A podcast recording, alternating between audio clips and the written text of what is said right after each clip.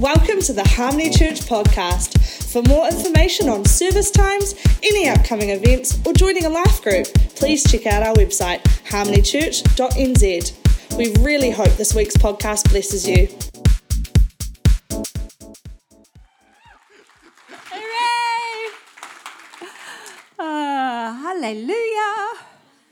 This is the day that the Lord has made, and I will rejoice and be glad in it. Amen. Prophetic declaration. You can decide how you're going to start your day.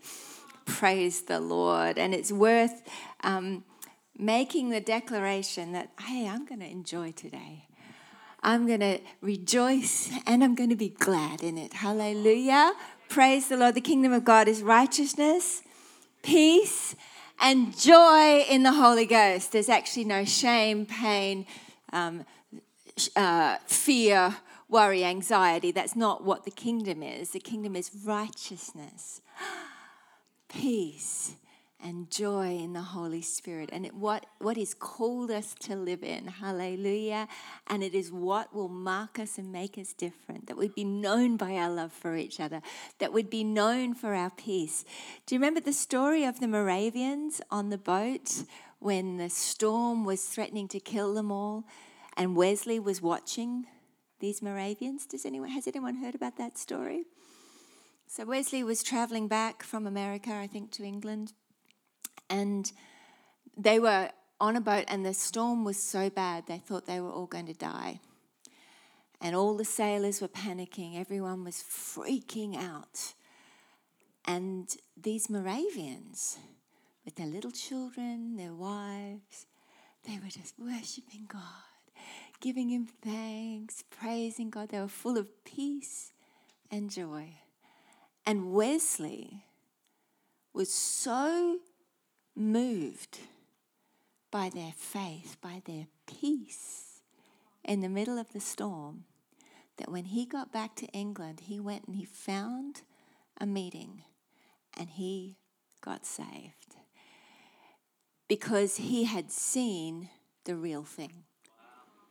And the real thing was not being moved in the middle of the storm. The real thing was manifesting supernatural peace love, confidence in God. You know, that is our opportunity right now. Isaiah 60 Arise and shine. It's the word of the Lord for the season right now. In fact, let's just read it because we can. Hallelujah. Delightful. Hey, who enjoyed Chad's message? Oh, wasn't it wonderful? I love the Bible, so that was uh, delicious. But let's just read this Isaiah 60. Arise, shine, for your light has come. That is, the spotlight is on the church right now. They are watching you. The world is watching you. Whether you know it or not, they are watching you. And they're watching to see how you're going to react.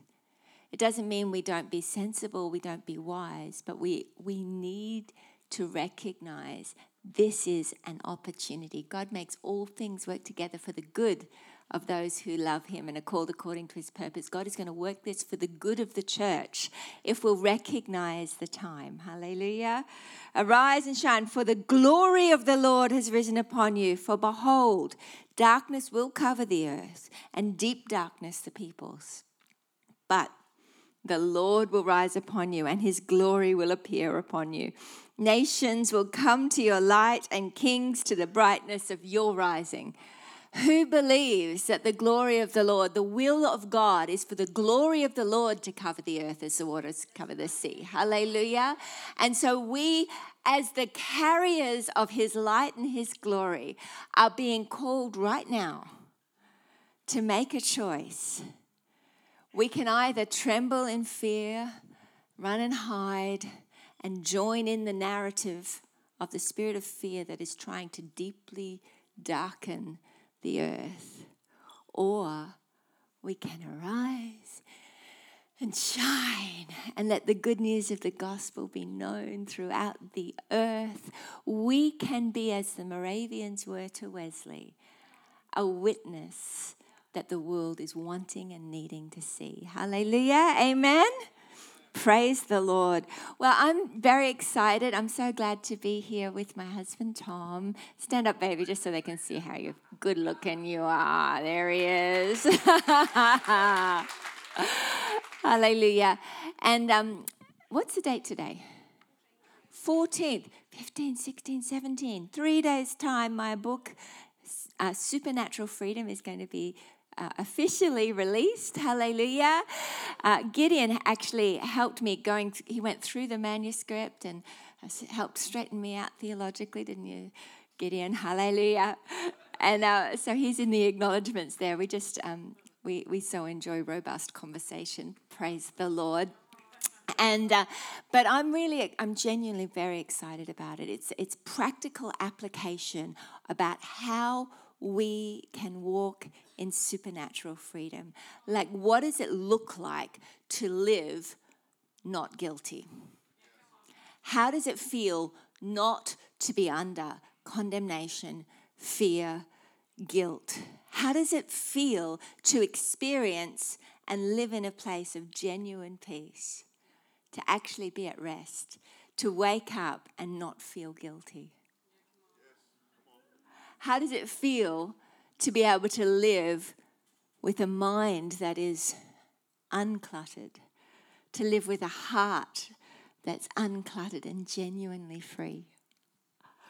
Well, that's, uh, that's the um, premise of the book. So I pray that it will be a blessing to you. You can actually order it already on Amazon. So there are people getting it already. It comes out on Kindle on the 17th, but it is available, so you can order it on Amazon. Supernatural Freedom. I've got just a few of my other books out there Living in the Miraculous. Wilderness to Wonders and Life with the Holy Spirit, enjoying intimacy with the Spirit of God. And then I've got um, my current latest book, Speak Life. Um, and the heart of God is that we would learn what it looks like to be creative with our speech, that we would use our words to speak and decree and declare life. Uh, before this book came out, I was declaring this book's a bestseller, hallelujah. And first week it came out, it went to number one in, in two secular categories on Amazon, hallelujah. So, number one new release in what was it? Self esteem. Hallelujah. I was like, yes. And self help.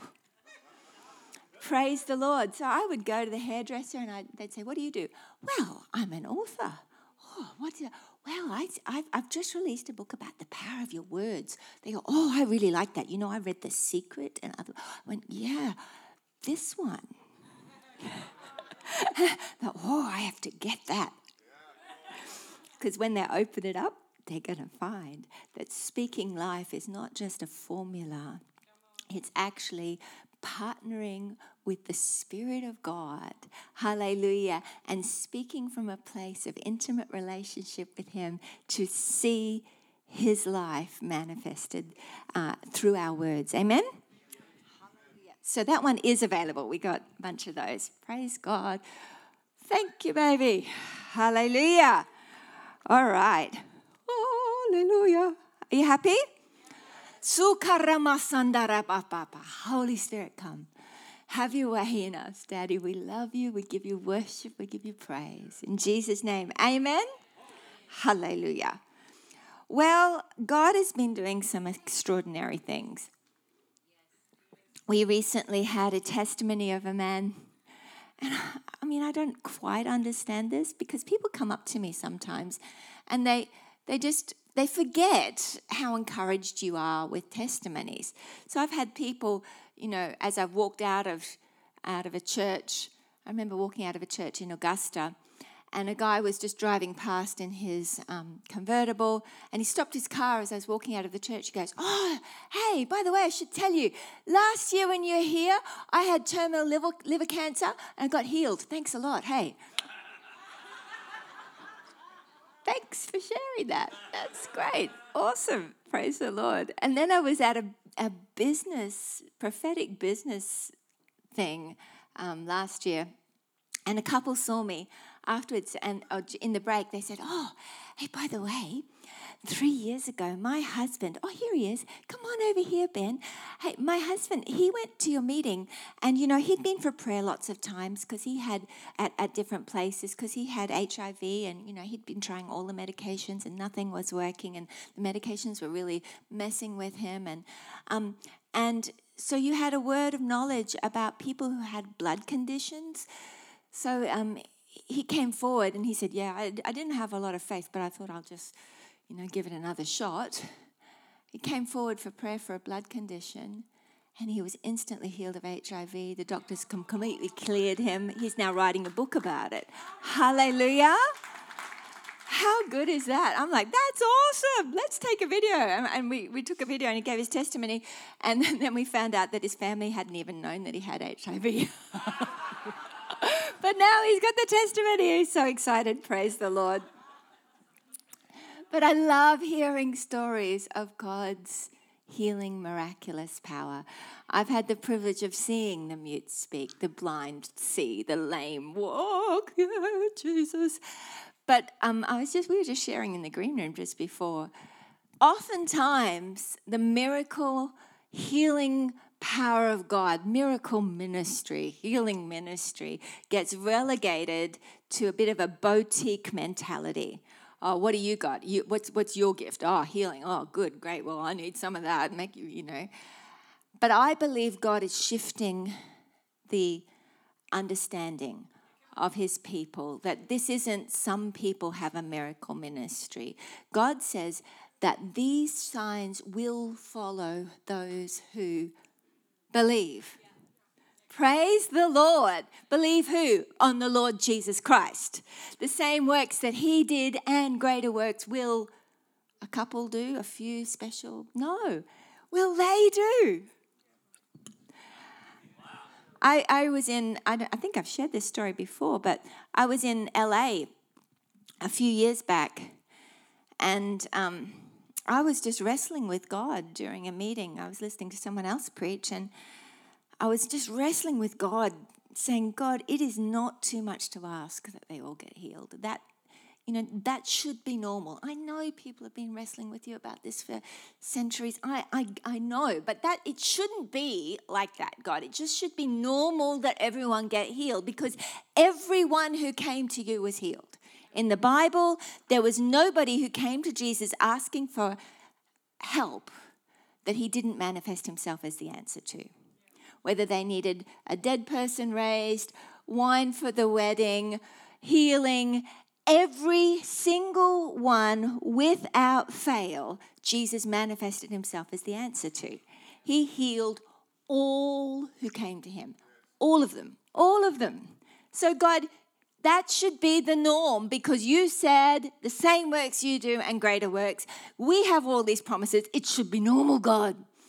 Anyway, I was just wrestling with God. Anybody ever had a wrestle with God? He's okay with that. In fact, he likes it when we start taking his word and really waging war with it. And I walked out of the building. It was nighttime in LA, and I was with a few of our pastors from um, Georgia. They were with me. We walked out to the back car park. And this guy in the dark, while they're opening up the car, this guy in the dark just walks up to me. He's got walking two big dogs. Uh, and uh, he walks straight up to me in the dark while I'm waiting and says, Pick a number between 1 and 22. I said, Hi. Hi, I'm Catherine. What's your name? He says, Oh, I'm Michael. Pick a number between 1 and 22. And he seemed a little impatient with me even asking what his name was. He just, he, I said, ah, okay, Michael. And I'm thinking to myself, ah, are they all right? Are we okay? Uh, and I picked a number. And I don't know where he got it from, but he pulled out this big Bible. He says, I've got a verse for you. And he healed them all.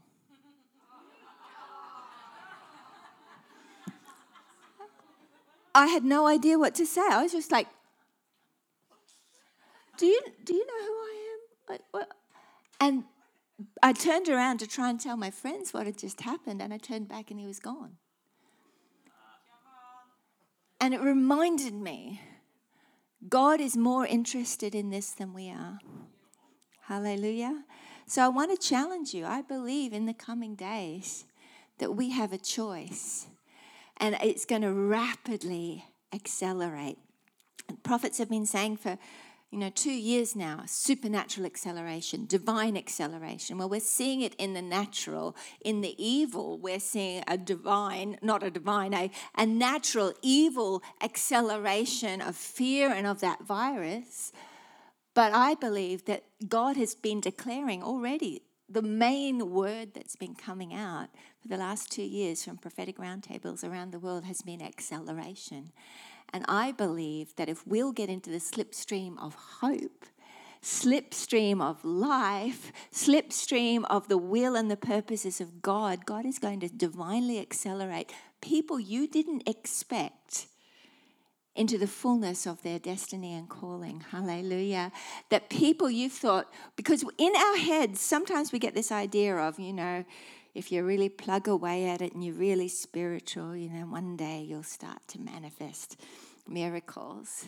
I think we're going to be very shocked as people that you've not judged as highly spiritual suddenly just gripping a hold of truth and saying, Yes, yes, God, bang, manifesting miracles, healing the sick everywhere they go. Hallelujah. So be very careful that you don't, you, uh, you don't judge people too quickly because, you know, it could just be the believer sitting next to you that is being called on to go and heal the sick everywhere because of the track record they're having of the miracle testimonies that are coming out. Amen? You and me.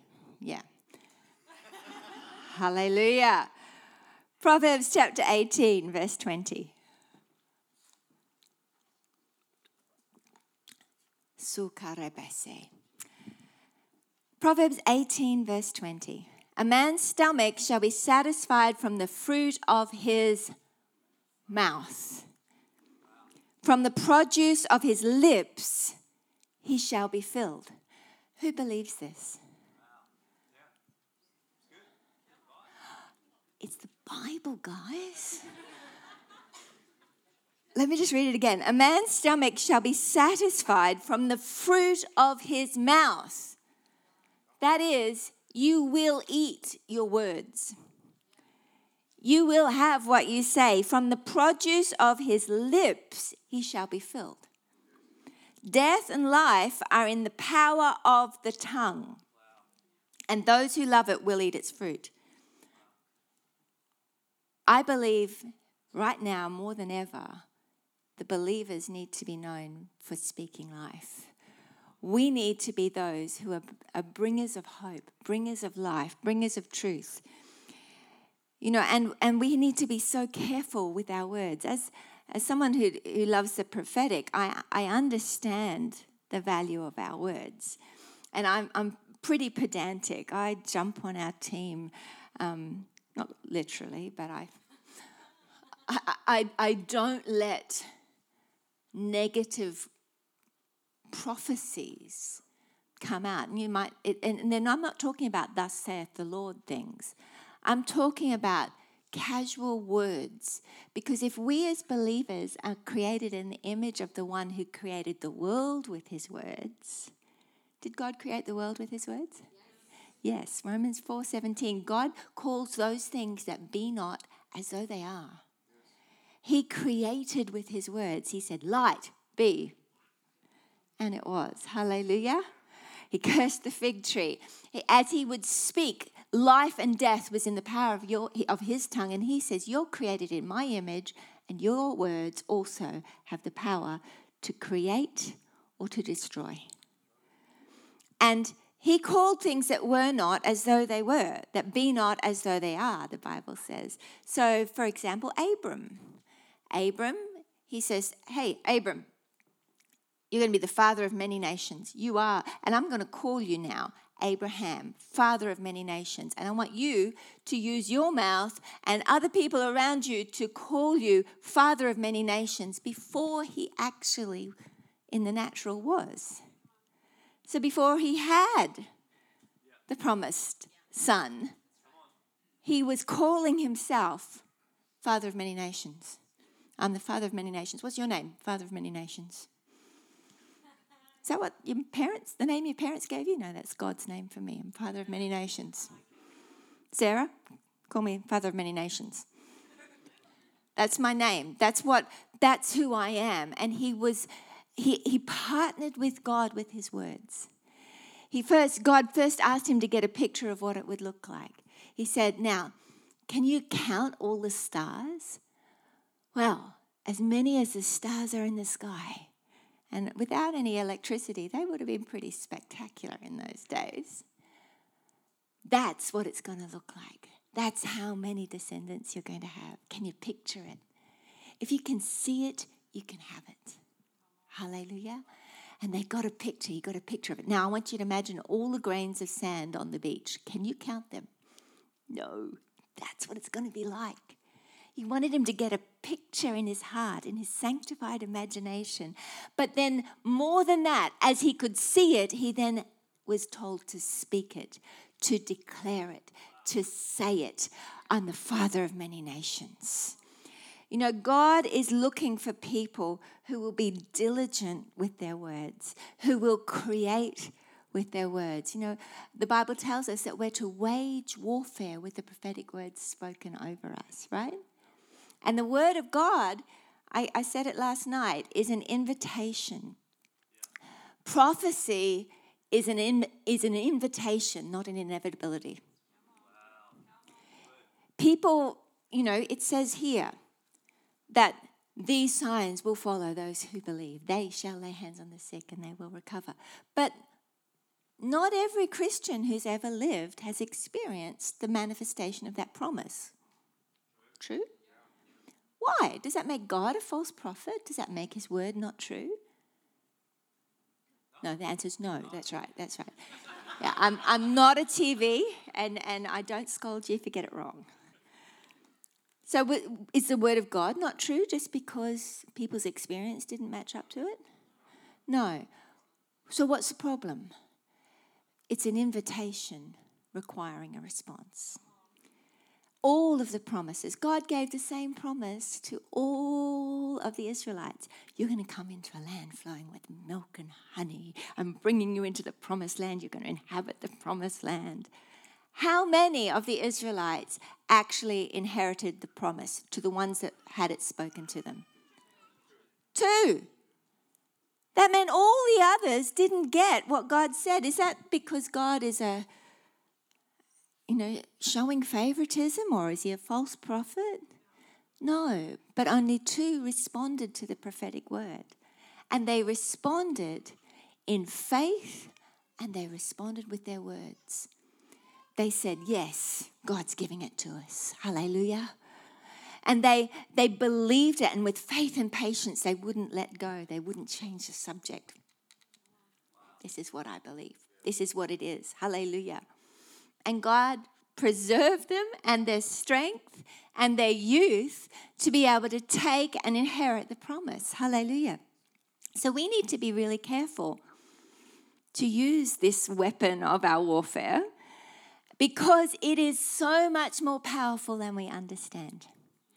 So when you have a promise from God, whatever it can be, and this book is full of promises, but say you've got a, a prophetic word I remember um, back in 2011, Cindy Jacobs prophesied over me. And she said, Stadiums are going to open to you. You're going to write. I see God bringing you before kings and presidents and rulers, and you're going to multiply and multiply and multiply as a Deborah of God. Well, I was like, yeah, woohoo, good word. Thank you, Jesus. But you know what? A lot of people have received words like that. But not everybody actually sees it come to pass, and it doesn't make the prophet a false prophet. God's waiting for people who will actually partner with the word, with their words, with their faith. I encourage my interns to actually walk around on the inside of their words, their promises, in their sanctified imagination before they go to sleep at night. So, God showed me years and years ago visions of fireballs going out over massive crowds and the sick being healed and the people getting up and the lame walking. And so I, I, I, I replay that in my mind over and over again. I, I, I picture it because if I can see it, I can have it. And I look at it and I, I think about it and then I, I let my imagination go there. I think, what's it going to be like? How am I going to manage it? Like, how are we going to do the testimonies? What's it going to sound like when the, the cripples start walking? Well, now, praise God, we've started to see that. Hallelujah. We've seen, I've, I've seen four. Hallelujah. So amazing. We saw it. Some of those that, some of you were with us in Vietnam. Where are you? Some of you? Yeah. It was cool, eh? I'm sorry. Yes, Jesus. The mute speaking, the blind seeing, the, the, the cripples walking. Glorious. And I'm seeing it happen in countries all over the world. But I keep seeing it. I keep, I keep declaring it. And so I've been declaring since 2011. I, I speak in stadiums. I preach in stadiums. Hallelujah. Praise the Lord.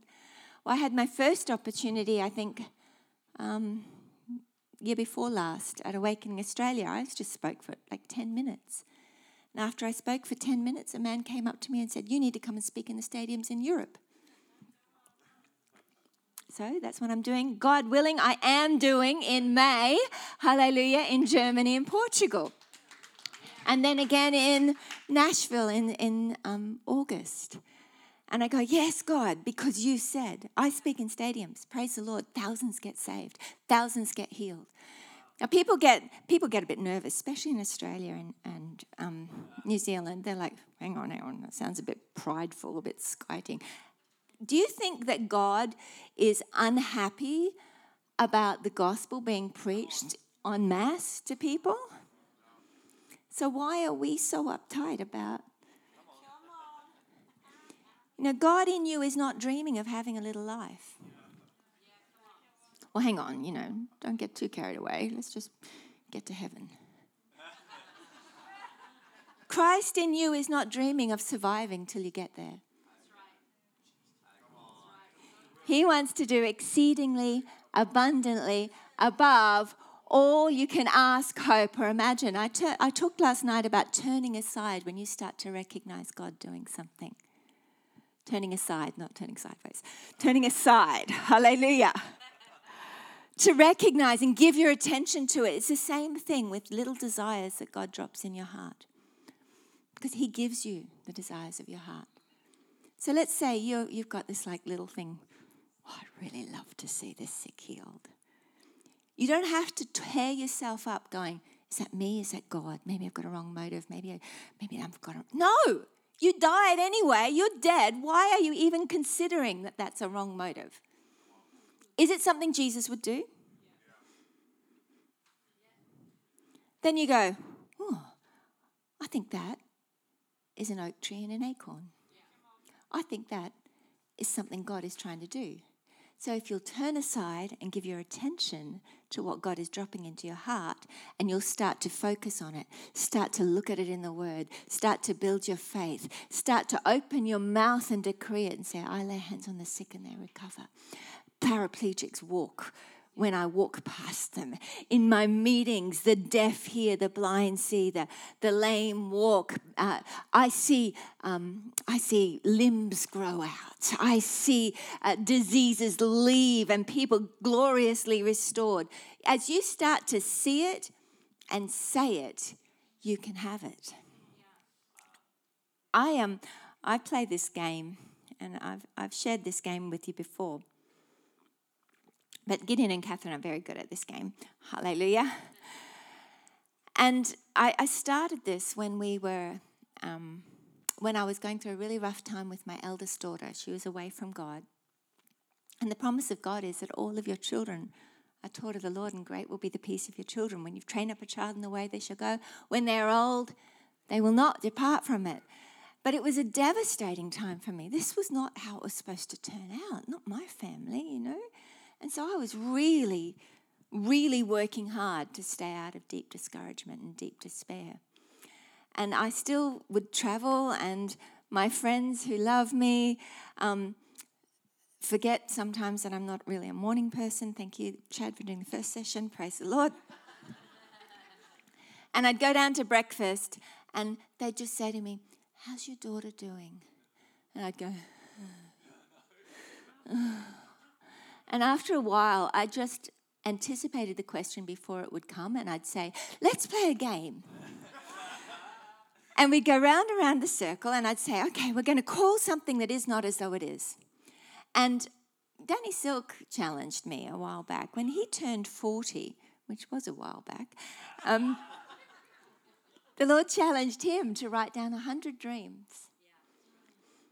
And he, he was pretty good for the first 10. He came up with some spiritual ones. And he was like, gosh, what else? 100 dreams. He started to write random things down like swim with dolphins. And then he'd travel, and people would come up to him randomly and say, Oh, you got a day off tomorrow. I was wondering if you'd like to go swimming with dolphins. And he began to realize God quite likes it when we articulate these things. And so we'd go round and round the circle and we'd make declarations like, all of my children are married to godly spouses. Hallelujah. I speak in stadiums. I see spina bifida healed. I see people with AIDS getting healed. I see tumors disappearing. And we'd, we'd go round and round the circle, make declarations. And the atmosphere would shift. Before I ever wrote my first book, I was declaring my book's a bestseller. And you know what? Praise God. My very first book, bang, became a number one. And um, and, and my friends now, I've been doing this for like 15 years, who have journeyed, journeyed with me, they all do it too because they know the things I was declaring back then have already come to pass. Hallelujah. And I have to keep coming up with new things. Because you will eat the fruit of your words. This isn't some new age idea, this is the Bible. He says, uh, you will eat the fruit of your lips. He says that the life and death are in the power of the tongue. Hallelujah. So I, I hear people walking around saying, I'm tired, I'm sick, I'm, I'm sick and tired of this, or, you know, at our age, we can't. I'm like, what are you saying? Why are you doing that? Because if you if you say and speak what you don't want to have, you are reinforcing something with the power of your words. Your lips carry creative power. Hallelujah. And we have to be really careful to decree and declare rather than complain and, you know, criticize and despair. So we need to discipline our thoughts, we need to discipline our tongue. Psalm 25, verse 11 says, A word fitly spoken is like apples of gold in settings of silver. Pro- Proverbs 12, verse 18 says, There's one who speaks like the piercings of a sword, but the tongue of the wise promotes health. Ephesians chapter 4 says, Let no corrupt word proceed out of your mouth, but what is good for necessary edification, that it may impart grace to the hearers. What's coming out of your mouth? Is it pure and lovely and of a good report? Is it imparting grace to the hearers? Or are you reinforcing what you don't want? And I hear, I hear spouses talking about their husbands or their wives, and they're just whining and complaining. But what they're doing is they're actually reinforcing what they don't want. Oh, my husband, he doesn't pray very much. He gives me no attention. He's lazy. He's this, he's that. They're, they're not changing anything with their words, but they're actually reinforcing the very thing they don't want. But when you start speaking life over your family members, what you do is you actually instead of creating a wall of judgment for them to continually run into, you open the door for them to become who they were created to be. So, when you start speaking about your children and speaking about your spouse creatively, as you start making declarations of life, you set you, you set them free from the limitations of your expectations. Hallelujah. And the heart of God is that we would begin to speak and declare life. That's what God would do.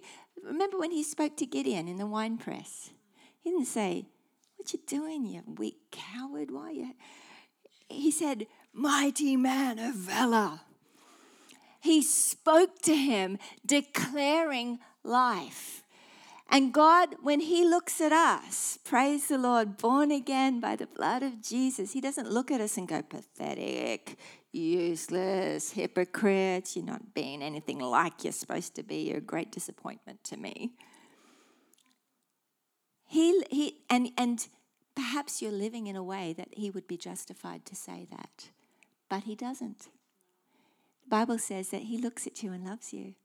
He looks at you and he sees you redeemed, clean, holy, the righteousness of God. He looks at you and says, Mighty man of valor. He looks at you and says, Oh, angels, look, isn't she lovely? Holy, pure, righteous, destined for greatness. Look at this one who speaks life. Look at this soul winner.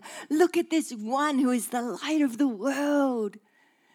That's why he says, Lift up your heads. Seek my face, because when you see his face and you hear his voice, he'll remind you of the truth of what you look like. He'll remind you the truth of who you actually are. James chapter 1 tells us if any man's a hearer of the word and not a doer, it's because he's like a man who looked at his natural face in the mirror and then walked away and forgot what he looked like. But God Himself is our mirror. His word is our mirror. As we look into his face, the Bible tells us that as he is, so are we in this world.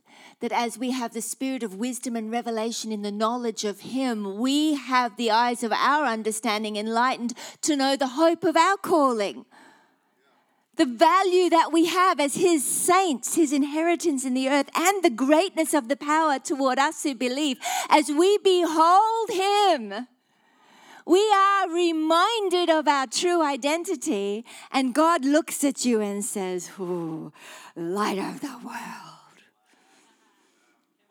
And as we look at His light, and as we look at who He is, God, you are love. Your word says love is patience personified, love is kindness personified. You are kindness as you are so am I in this world. so I'm not going to look at myself and, and say about myself, oh, I, I, struggle with patience. I'm not a very patient person, or I'm not a very, oh, you know, I'm a very compassionate person. That is partnering with you, your lips with a lie. Because if you are a believer, the Bible says it's no longer you who lives, but Christ who lives in you. And any word you speak about yourself that doesn't line up with the truth of who Jesus is as a believer is unbelief and deception. I'm preaching better than you're reacting. I know this. The Bible says we're supposed to take captive every thought that exalts itself against what? The knowledge of Christ. So, any thought you have about yourself that doesn't line up with the knowledge of Christ needs to be taken captive, cast down, and replaced with truth. So, say you've got a thought, oh, you know, I'm not very spiritual, I'm not in a very good place, or, you know, I'm really not where I need to be oh, I'm, I'm a bit pathetic, I'm a bit lazy, I'm not very spiritual, I'm not self disciplined. You need to go, okay, Father, I'm sorry for the way that I've behaved, but this is the truth, God. Thank you, Lord. You've forgiven me. I'm clean. I'm holy. I'm righteous. I'm pure. As you are, so am I in this world. Lord, as a man thinks in his heart, so is he. Today, I thank you that I am righteous and therefore I manifest the fruit of holiness. Thank you, God, that you are kindness personified. Therefore, so am I. Father, I thank you, Lord, that the next person I meet is going to be impacted by the genuine kindness of Christ because that is my DNA. That is the truth about who I am. When the enemy comes and he says, Hypocrite, hypocrite, you go, Thank you, God. Oh, today I reckon myself dead indeed to sin and alive to God in Christ. It's no longer Catherine who lives. Catherine's not on a journey to becoming like Christ. Your word says, as I, as you are, so am I. Hallelujah. Even if my heart condemns me, you are greater than my heart. I am not defined by my feelings, but I'm not defined by my performance. I am defined by the performance of Christ. And today I reckon myself dead indeed to sin, alive to God in Christ. And I'm going to line my thoughts up with the truth of what you say. Any thought I'm having about myself that isn't the truth about Christ needs to be taken captive cast down, and not tolerated. If you tolerate it, it just goes and gets its friends and gangs up on you until you feel overwhelmed. but you got to go, I see you. I see you. Having this thought, oh, you're just weak, useless, pathetic. See, see what you did? That's who you are. You really, you know, you really got an issue. You got a problem. You got to say, that is not the truth about Christ. I'm not going to tolerate you. This is what the word says. The word says it's no longer me who lives, but Christ who lives in me. He says that I am the redeemed of the Lord. He says that as He is, so am I in this world. So I am not accepting that. I'm going to replace it now with the truth. What's He like? I'm going to look in the mirror open my Bible. Ah, what's he like? Oh, he's magnificent. He's full of power. He's glorious. Ah, he's wonderful. Now, that's the truth about me because as he is, so am I in this world. That is the mirror. I'm going to remind myself. And because I'm reminding myself of the truth, I am going to manifest the truth. I'm not just a hearer, but I'm a doer because I remember what I look like. Praise the Lord. Praise God. He is a good man. He is a good God. And He tells you that as He is, so are you. Philippians 4, we all know this, verse 8. Finally, brethren, whatever things are true, whatever things are noble, whatever things are just, whatever things are pure, whatever things are lovely, whatever things are of a good report, if there's any virtue, if there's anything praiseworthy, meditate on these things. What are you meditating on? What rolls around in your brain? You know, God's looking for us, especially in this time of bah, bah, bah, more information, more information, fear, here we go. God wants us not to be ignorant, but He wants us to be diligent to steward our thought life. Okay, I see what they're saying. Now, I'm going to meditate and think about as I go to sleep. I'm going to meditate on the truth of the word. And here's the therefore of that. what I know and love about Jesus now is true about me. Praise the Lord. Because as He is, so am I in this world. Thank you, Lord. It's no longer Catherine who lives, but Christ who lives in Catherine. That's not theory, that's the reality. So, what does that look like? What's it going to look like tomorrow when I get up and live like him. It's not an ideal I have to strive for, it's actually my DNA. This is the truth about me. Wow, therefore, I am kind. I am patient. I am long suffering. I always hope. Hallelujah. I believe the best. Praise the Lord. I lay hands on the sick. You can take this word and Put it in your mouth, personalize it, and decree it, and you will start to see it manifest in your life. Amen? We, we can't afford not to. You see, knowledge puffs up. Whoop, there's a book. Someone can have that. Praise the Lord. There you go, Chad. Speak life. But so many people know so much about this book, yet apply so little. Practical, applied wisdom is the purpose of this book being given to us. That we would take it and they would therefore walk in the therefore, the therefore of righteousness, the therefore of the gift of salvation. Because he died and I have and rose again and I received him as Savior, therefore I will di- discipline myself to look in the mirror of his face, to discover more and more about him, to seek his face, to know him. And therefore, as I know about him, I'm not condemned at how bad I am compared to him. I am going to step into faith that says, As he is, so am I. I have been qualified to be joined to him. Hallelujah. He has taken away my crookedness. He's made my crooked places straight. He's not remembering my sin anymore.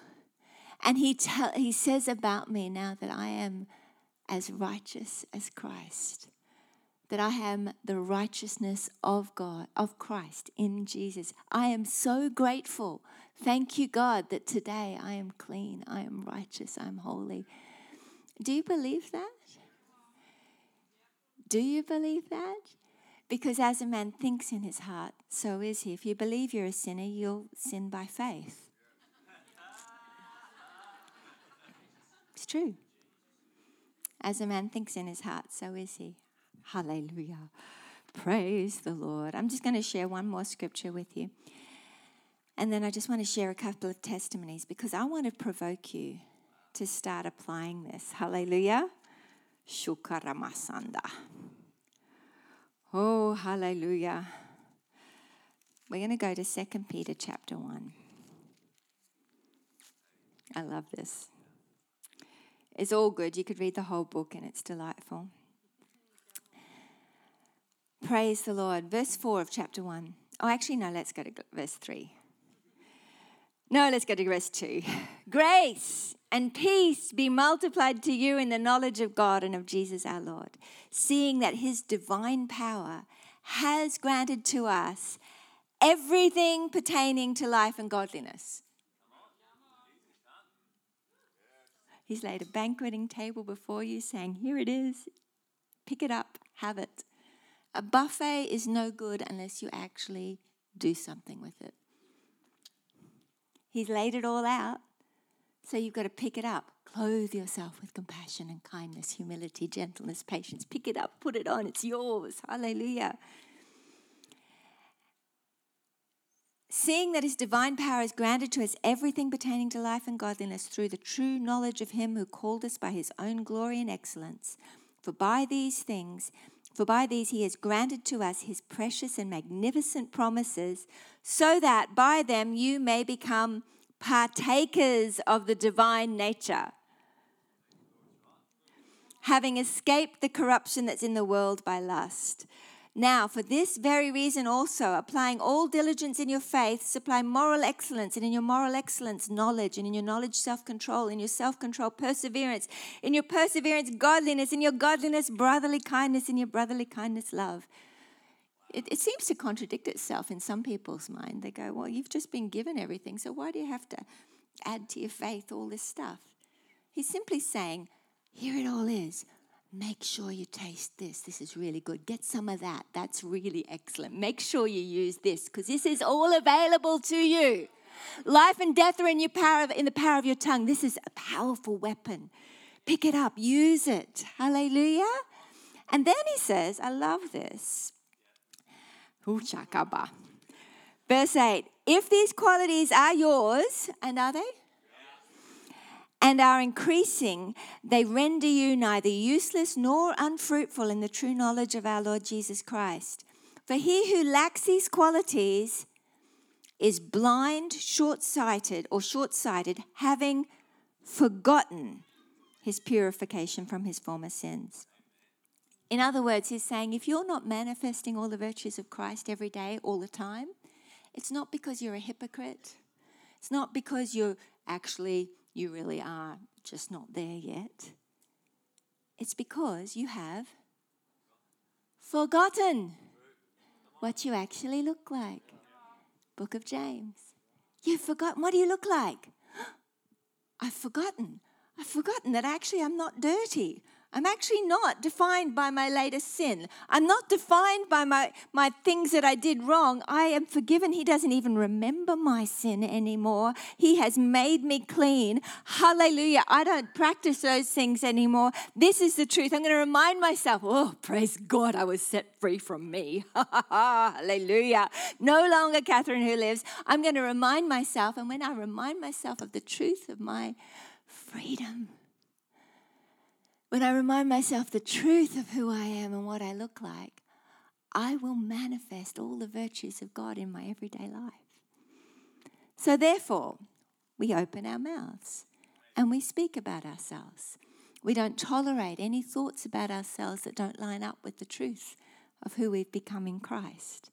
And we start to speak about ourselves our relatives, our friends, our workmates, our church, our cities, as God has destined them to be. Calling those things that be not as though they are, because that is the will and purpose of God. Hallelujah. And we begin to speak it. Father, thank you. I am kindness personified. I am patience personified. I am truly a patient person. I'm a kind person. I'm so kind. I am the I'm kindness personified. Because that's who God is. Hallelujah. Yay. I am full of power by the Spirit of the Lord. I lay hands on the sick and they recover. I walk in divine life, supernatural health. Hallelujah.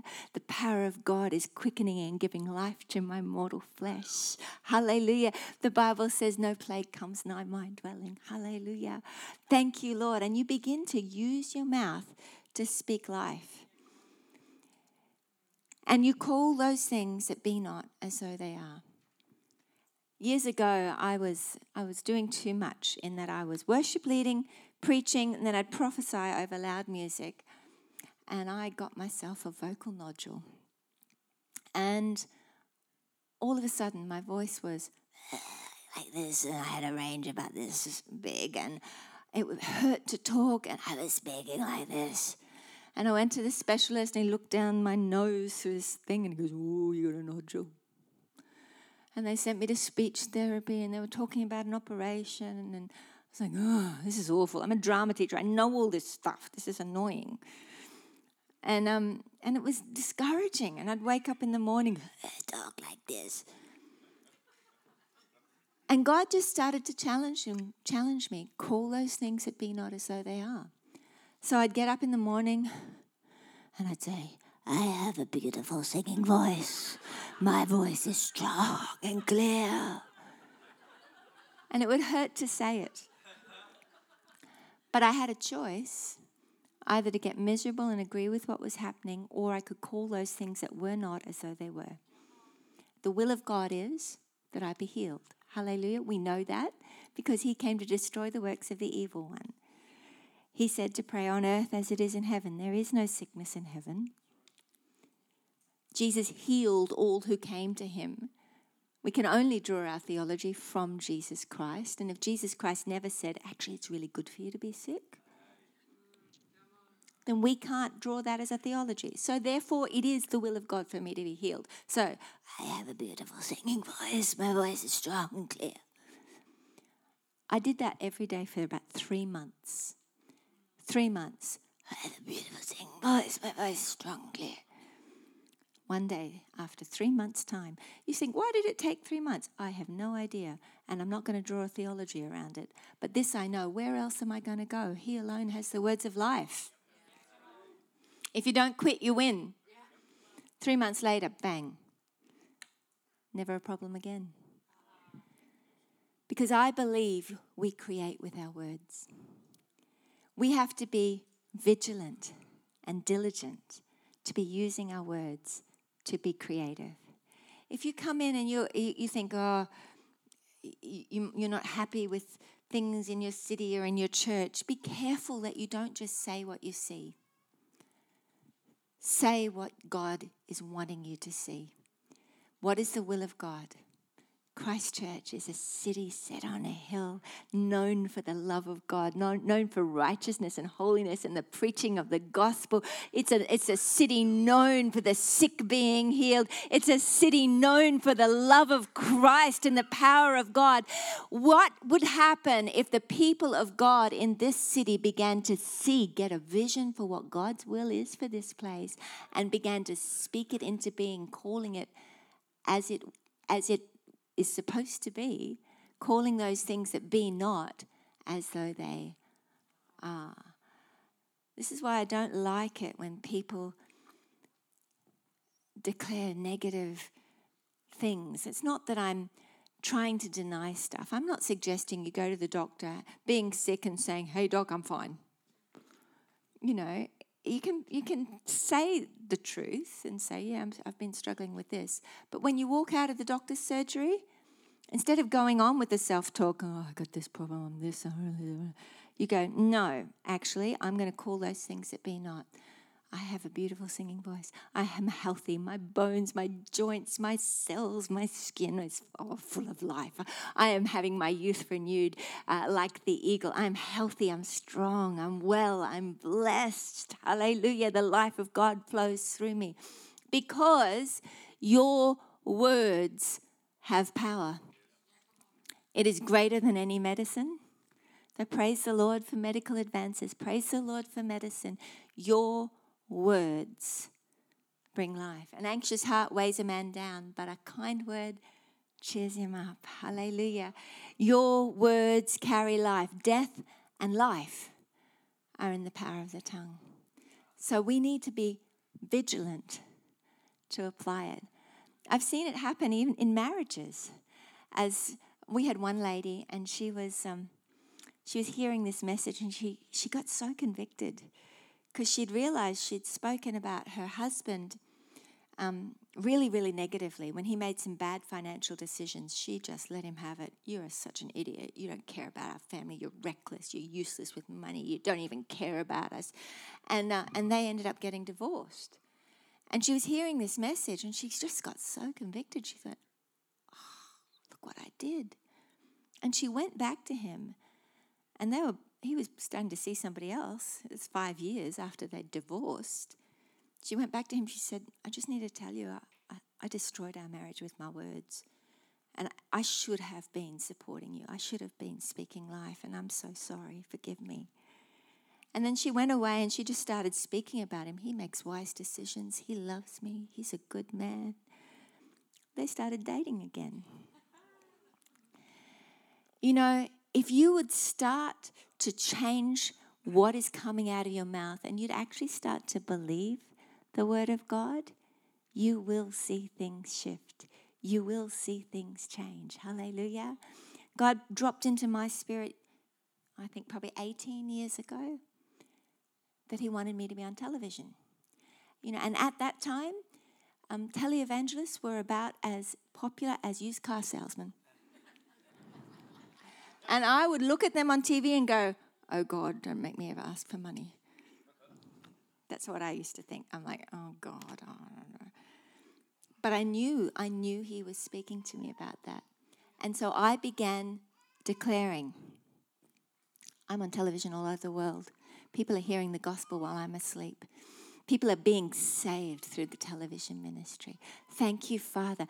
Yes, Lord, I declare I, I have more than enough partners to pay for any airtime you want me to have, and I'm on television all over the world. I'm on secular TV. People are jumping into the boat, hearing the message of Christ, getting saved in their homes. I'm going uh, more places on television than I could ever possibly go in the natural. Thank you, Lord.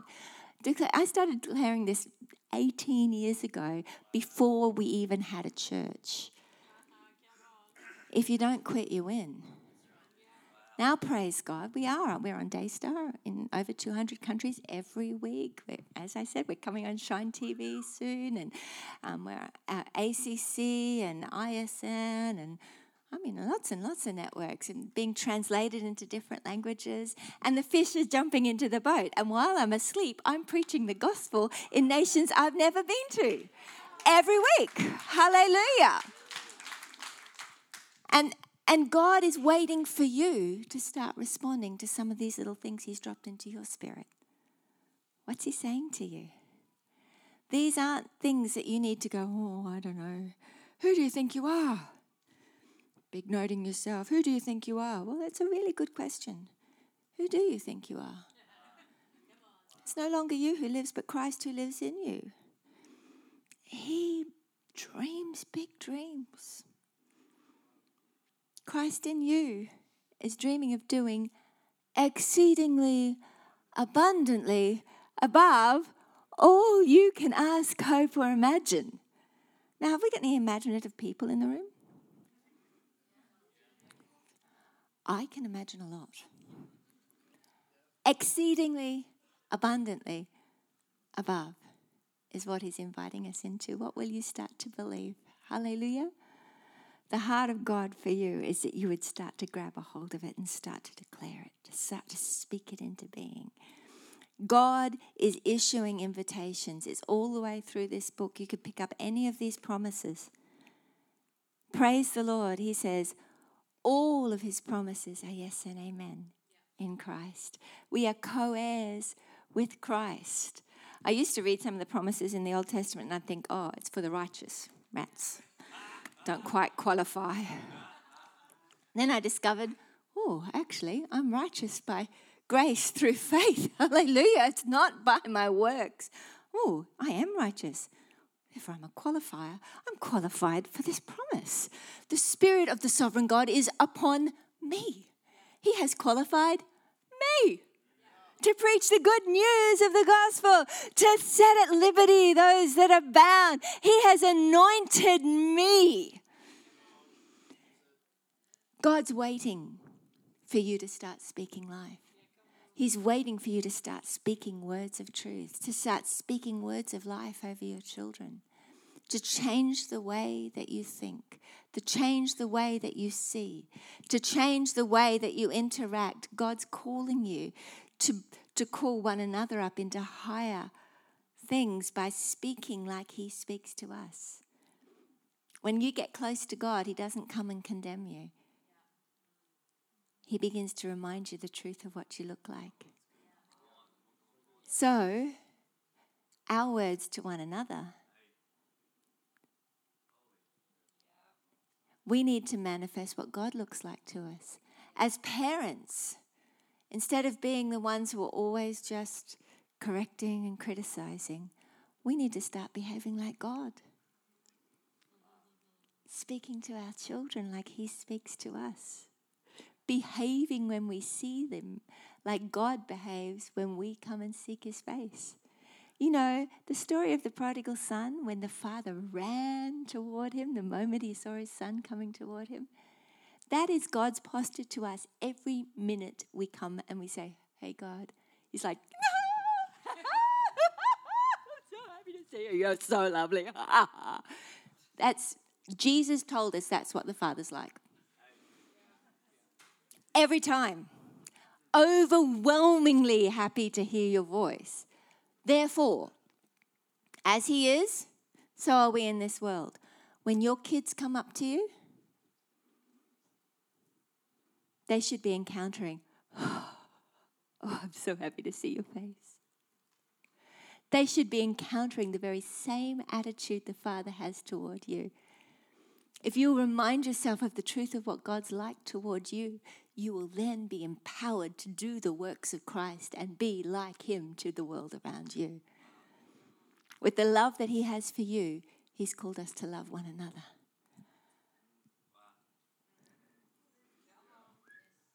I think the problem comes most of the time because we love one another like we love ourselves. And we don't love ourselves very well. We're very hard and harsh towards ourselves. Therefore, we cap our ability to love anybody else.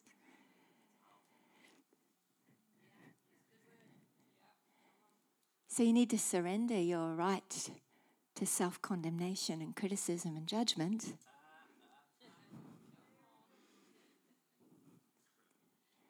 And go, hey, actually, no.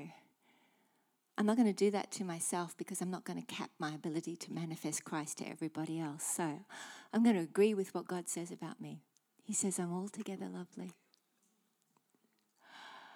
He says that even if my heart condemns me, He's greater than my heart. In other words, He's better than I feel like I deserve all the time. He's always happy to see me. He is my peace. He is my righteousness. He doesn't even remember my sins. He doesn't make me pay for my sins. He doesn't make me sit in the naughty corner. I'm forgiven. I'm empowered to sin no more. From today, I am not a slave of sin anymore. Hallelujah. I am free indeed. Praise God. And as you start to speak the truth of who you are, you will then start to speak the truth of who everybody else is around you. And you will empower them to start to hear the voice of God when they've been surrounded by the voice of the deceiver and the entrance of his word will bring light and understanding to the simple, and they will know the truth, and the truth will make them free. This is how we arise and shine. This is how we bring the good news of the gospel to a world that's desperately needing it. Amen. Hallelujah. Praise the Lord. Well, my hope is that you'll start speaking life. I'm just going to pray for a few people because I've got time to do it. Sukarema Sunday. Who do you think you are? Really? Sum yourself up to yourself. What do you really like? What do you really like? Most people, believers, I'd hesitate to say, would be more likely to sum themselves up based on their performance than on the truth of what God says about them. The Bible tells us that the just shall live by faith.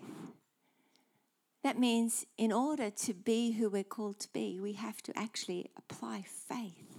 It takes faith to believe that you are not defined by your performance this week. That is, so when you now take a moment and think, well, what am I like? What am I actually like? God's saying, look in the mirror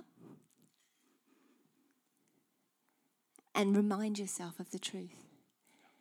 Because if you believe that you are a slave to the sin that's been besetting you, a slave to the behaviors that you've been having going on in your life, then you will continue to be entrapped. But if instead you say, okay, no, Lord, help me, help me, Lord, have mercy on me, help me, help me to see the truth. Who am I? I'm not a hopeless hypocrite. I'm not an addict. I'm not a liar. I am not wicked and corrupt and lustful. Yes, God, I did that. I'm sorry. Thank you, Lord. Have mercy. I receive your grace. But I thank you now, Lord. You don't even remember that anymore. What am I really like, God? I want you to just take a moment right now and think. Ask Him, what do you like? What do you actually like? I get alone with God sometimes and I, I always get surprised at His kindness. I've told the story that um, when my first book came out, I, I, got this great publishing deal. It was unexpected that someone, because I didn't have a big platform. And, um, and we were all the way through the publishing deal, and I got a phone call from a guy, a bookseller, just sort of saying, Oh, can you tell me a bit about your platform? And being Aussie, I just didn't say as much as I was actually doing, you know, just like, Oh, I'm doing a bit of this, I'm doing that, I'm going here. And then I got an email saying, Oh, we've decided to cancel your contract please return your advance. I'm like, ah! And I, I wrote an email back going, I've just announced on three different continents on television that my book's coming out in April. And, um, and then the, the publisher, the CEO called me back. We're very sorry, Mrs. Rinaldi. You didn't tell us that you were on television on three different continents. We, we do really want to publish a book. and then I became one of their top 30 authors. Hallelujah. Praise the Lord. But after, after he called, he said, Now you tell us all the things you are actually doing. And I was like, Oh, I'm doing this and I'm doing this and I'm going here and I'm doing this and I'm doing this. And after I got off the phone, I went, Oh no, I feel like I'm, I'm on the slippery slope of self promotion. Pride comes before a fall. Oh God, I'm sorry. Please don't judge me. I'm sorry. Please, God, I don't know. Don't take it all away from me because I've been proud. I'm sorry. Oh God. Blah, blah, blah. Talked for like 20 minutes to God, telling him, Oh God, please deliver me from self promotion and self. I'm sorry, I'm sorry, I'm sorry. And then I sat down and I heard him speak. He says, You're kind. I What on earth does that have to do with the slippery slope of self promotion, God? but that's what he's like. We're, we're all beating ourselves up, and he's there going, Let me tell you what you really like. You're kind. You're patient. You're unselfish. You're full of love. You're full of power. Who do you think you are? Who do you think you are? Because who you think you are is who you will manifest.